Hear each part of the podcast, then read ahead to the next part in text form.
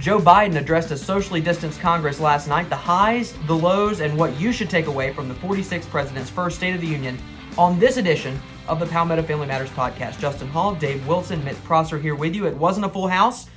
There are very few masks on either side, and, and Dave, we'll start with you. The president touched on foreign diplomacy as well as domestic policy, laid out a lot of things without a lot of solutions. He really took a, it was a presidential style speech as opposed to what we've seen with Donald Trump, and that is that is pure fact.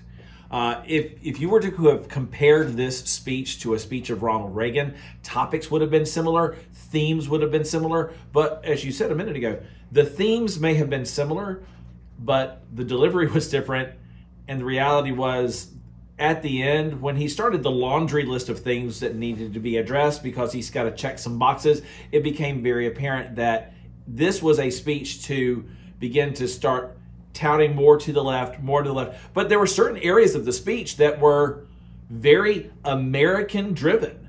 And I think that that is a it was a positive move on his part to try to unify a group of people. But then you get to the end of the speech and it's like, really? I mean, you're just going to basically flush everything down the toilet. Right, totally. In fact, if I were to uh, articulate this speech in a certain way. I think it's a, it, it, was a stump speech. This this was a, a move toward the middle. He surrounded himself by people on the left and the right. This was what you would get in typical stump speech.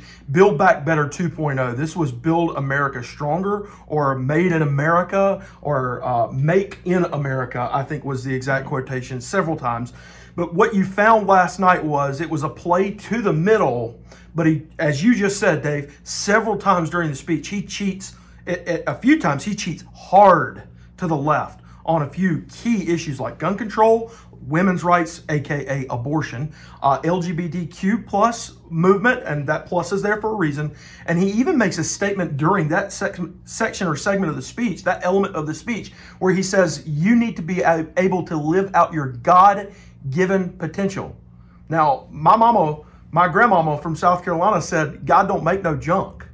If God created us in his image, then to live out our God given potential, he created us according to Genesis chapter 3 as male and female. So those were just a few of my quick takeaways from the speech last night. Well, the big thing is the speech. We, we, talked about it yesterday before we went home and before we got ready to watch the speech. The speech came in at an hour and two minutes, which is about 45 minutes shorter than President Trump's last speech. Again, about maybe 10 minutes longer than I thought he would go. There were a couple times where I thought he was getting done.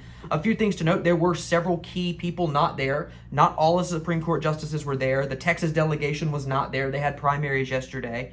I, I did notice, for what it's worth, they, he didn't shake Amy Coney Barrett's or uh, Brett Kavanaugh's hand, but did shake the Chief Justice's hand as well as Justice Breyer and uh, Justice Sotomayor. He started with Ukraine which makes the most sense. It's the most unifying thing he has right now. But he noted that he was leading and that America was leading NATO. There are wide reports that Europe is taking the lead and America is taking the back seat on this. But again, this was a moment, gallery standing up in unison and in unity, touting what America is doing to stop Russian aggression. Dave, did you feel like the speech had been written for the most part for several months, possibly even around Christmas time, and then everything that developed over the last few days was added almost tangentially?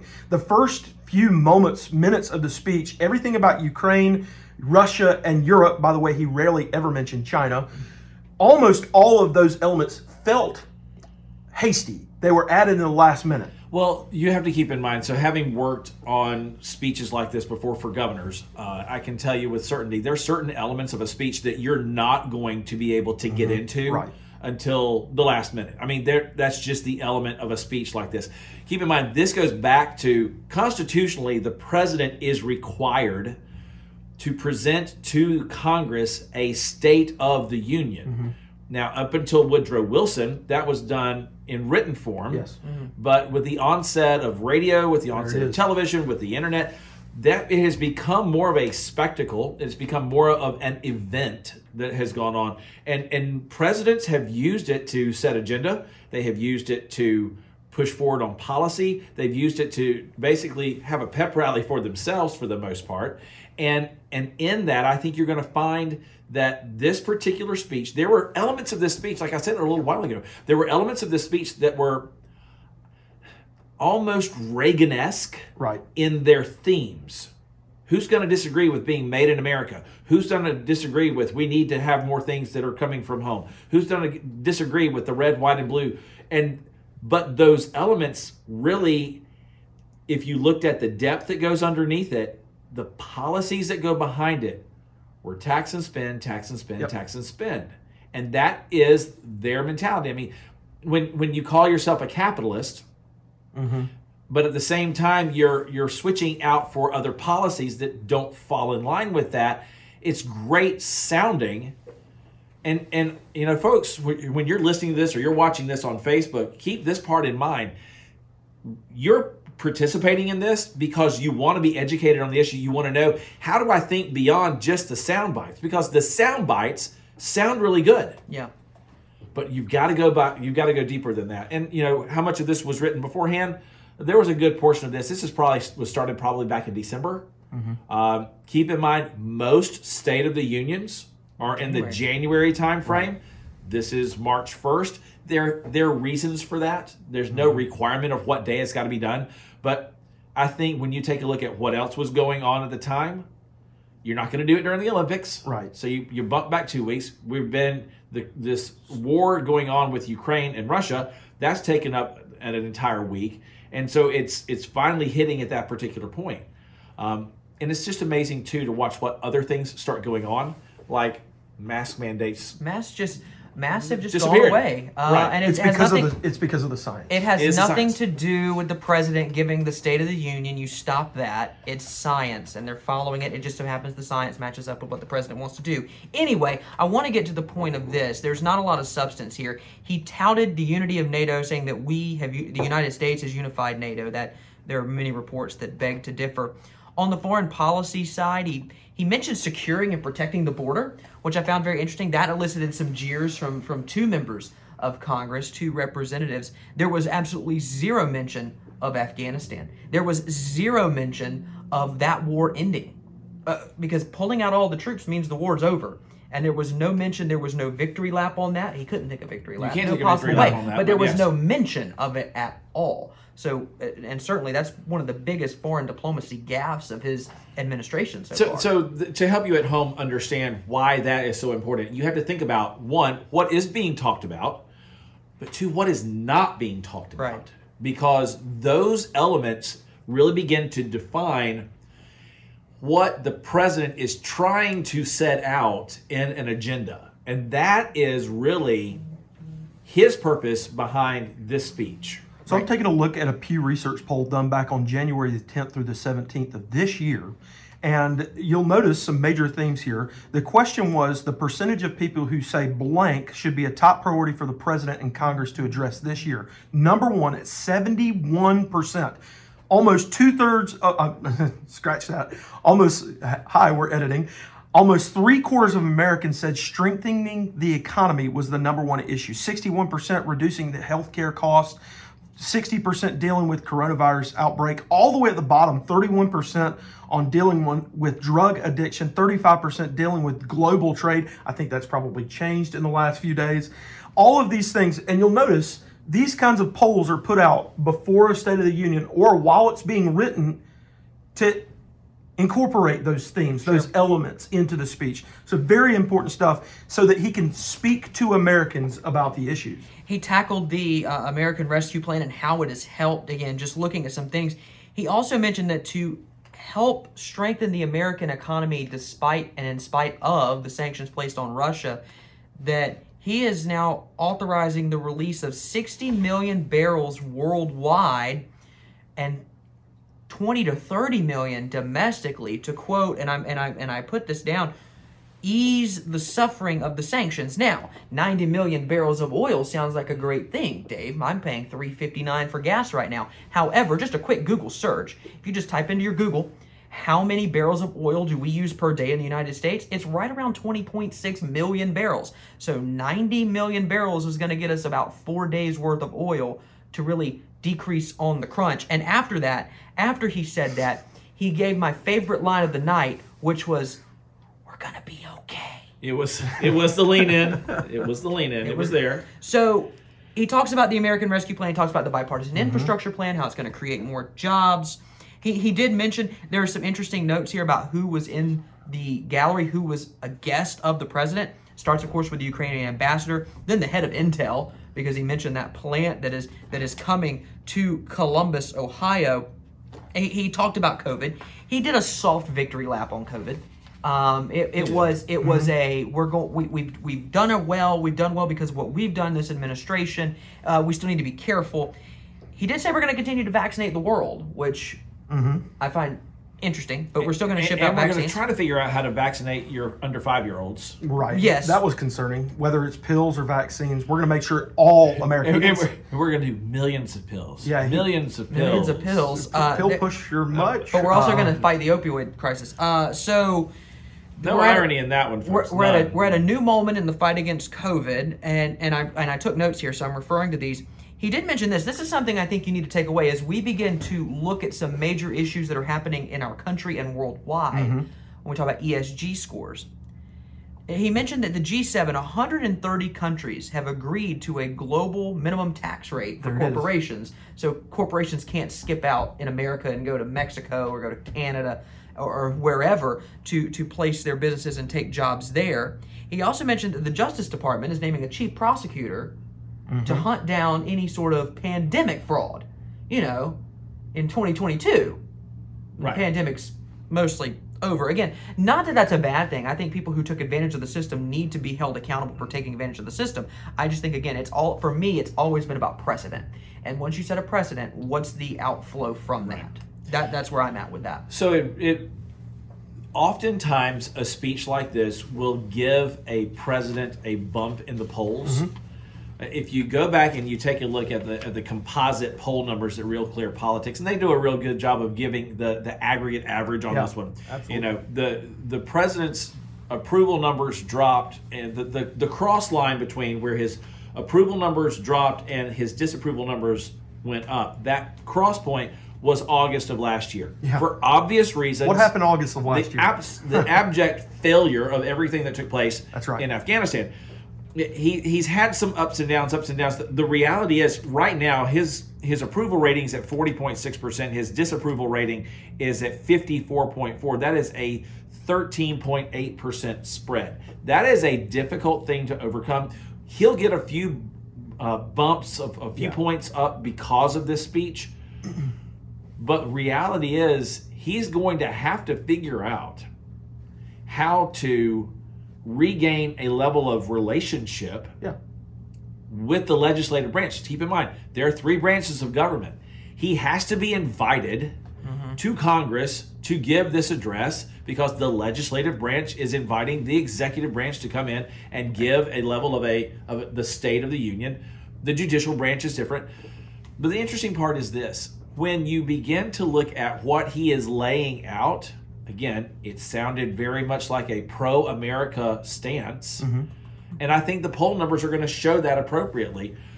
The other side of it, though, is all of the other little things. And again, it's really the last 15 minutes of the speech that you listen to where it starts checking off the laundry list of items that we need to make sure that we're checking and, Right. and discussing. And that is a real big concern. And that was his pivot to the left to be able to. He's, he's fearful of the squad and the fact that the squad is trying everything that this is for representatives, uh, Democratic representatives in uh, in Congress, how much they are trying to pivot the Democratic Party harder to the left, and that's going to be something that you have to keep in mind as you're looking at this in its totality. And so, what comes out of that? He is going to really have to start working with Congress if he wants to get anything passed.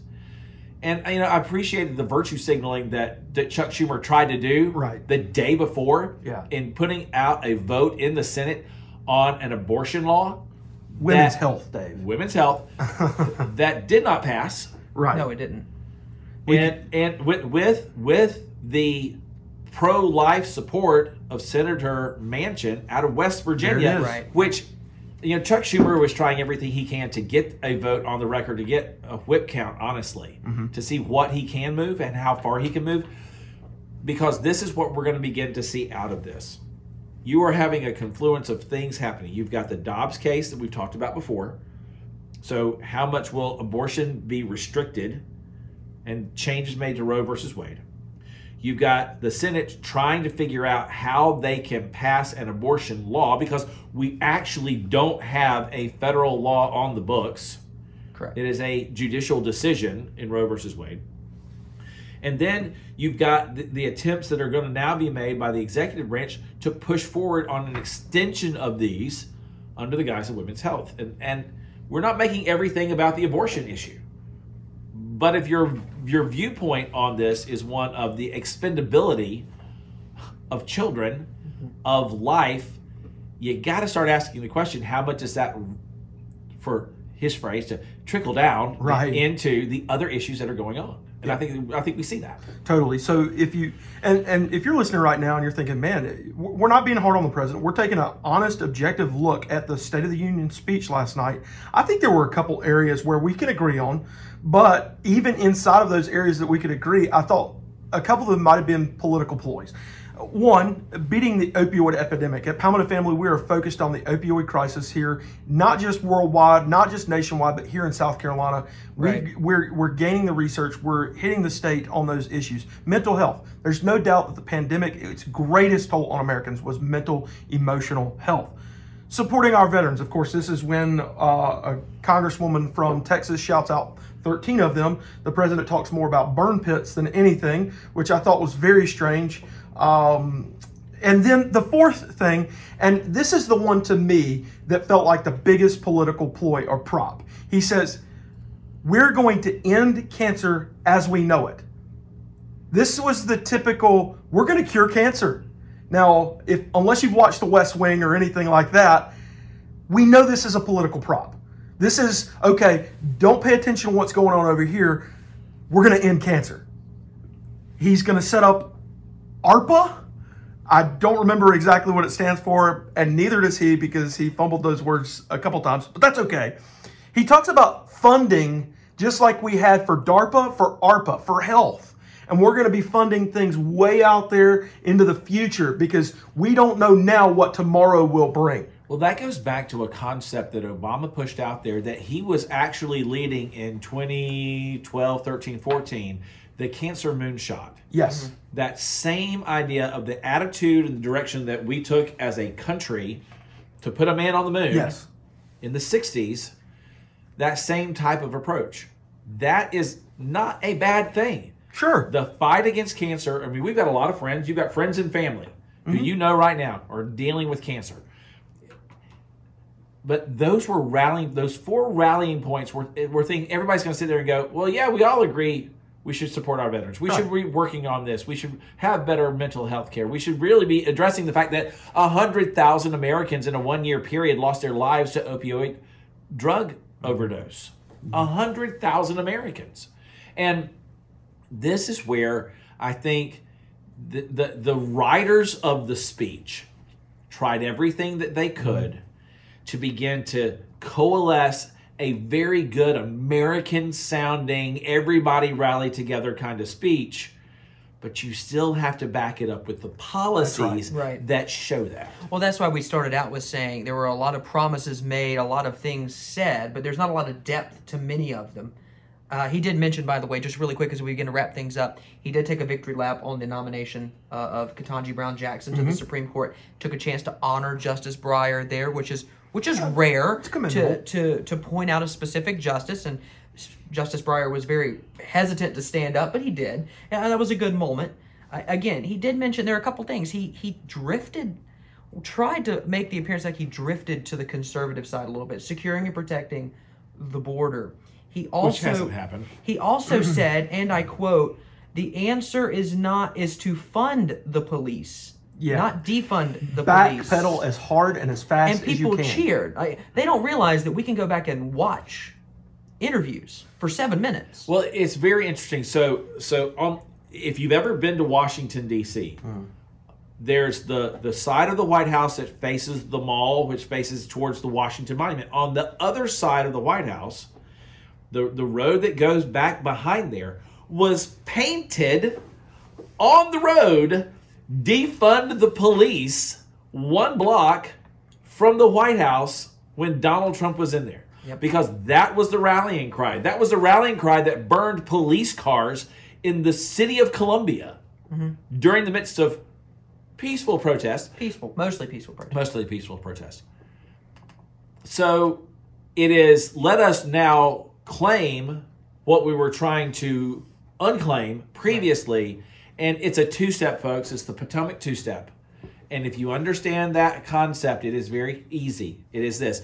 In Washington, D.C., I'm going to say one thing this way to, to, to win, to strike points in one direction, but do not be surprised when I go absolutely flip it just the opposite a little while later to get a direction and to get a guidance and, and, and to make a point to score people back over to my side. So you can either listen to this speech and go, oh my gracious, he's wanting to fund the police. Mm-hmm. Or It's, You can look at it and go, we're just reeling back in and we're playing a we're playing a political game. which is trying to get back to moderate, the moderate middle Right. middle vote. By the way, your trivia for the day. You know what the road is that defund the police was painted on? Sixteen hundred Pennsylvania Avenue. There's, There you go. there's that. The president's approval ratings, according to 538, he is minus 12, 53% disapprove, 41% approve. But again, he did he did give that rallying cry, the four-pointed unity agenda, to wrap up the speech. And mm-hmm. finally, the last thing, now is the hour. Our test of resolve, our purpose can be found in this hour. We need to protect freedom and liberty, and we need to save democracy. Now, that's a cry back to passing the John Lewis Voting Rights mm-hmm. Act, the Equality Act, and the Freedom to Vote Act. That's that's what he wants passed. And then finally, the, Gerald Ford, during one of his State of the Union, said the State of the Union is not good. Joe Biden last night, the president said the State of the Union is strong, stronger than it was a year ago. Now, That's a relative statement. ignore the price of oil, ignore the price of eggs, chicken, beef, anything, and ignore the fact that we pulled out in a botched way in Afghanistan, ignore the fact that Russia has now invaded Ukraine, and we're kind of not really doing much other than sanctions. We're strong, we're good. But he says this, and I think it. I think it. It, it may be a non sequitur, but I think it is worth noting. He says the state of the union is strong because you are strong. It's almost as if he's saying, because you're strong, everything's good. It's all going to be okay. We're going to be fine. Yeah. Because you're strong. Yeah, Americans are strong. If you're listening to this right now, you're informed. You know what's going on. You're strong. But just because you're strong doesn't mean everything's going to be okay. It's not. It, it doesn't quite work like that. If you didn't watch the State of the Union, I encourage you to watch it. I encourage you to watch the Democrat and Republican responses to the State of the Union. It's important to know what goes on on the periphery and understand what they're talking Because about. keep in mind, it is not usual for the party of the president to give a response to a State of the Union. That's strange. That is not typical, which tells you this. Listen to what Rashida Rashida Tlaib. Tlaib said because she is positing for Squad. the further left por- portion of the Democratic Party. By the way, he ended the speech, and it's all in the podcast today. Thank you for joining us, by the way, on Facebook and on YouTube as well. The president ended last night by saying, Go get them. That's right. Go get them. They, them, not Zim, not he, not she. Go get them. We'll see you guys on Friday here on the Palmetto Family Matters podcast. Go get them, guys.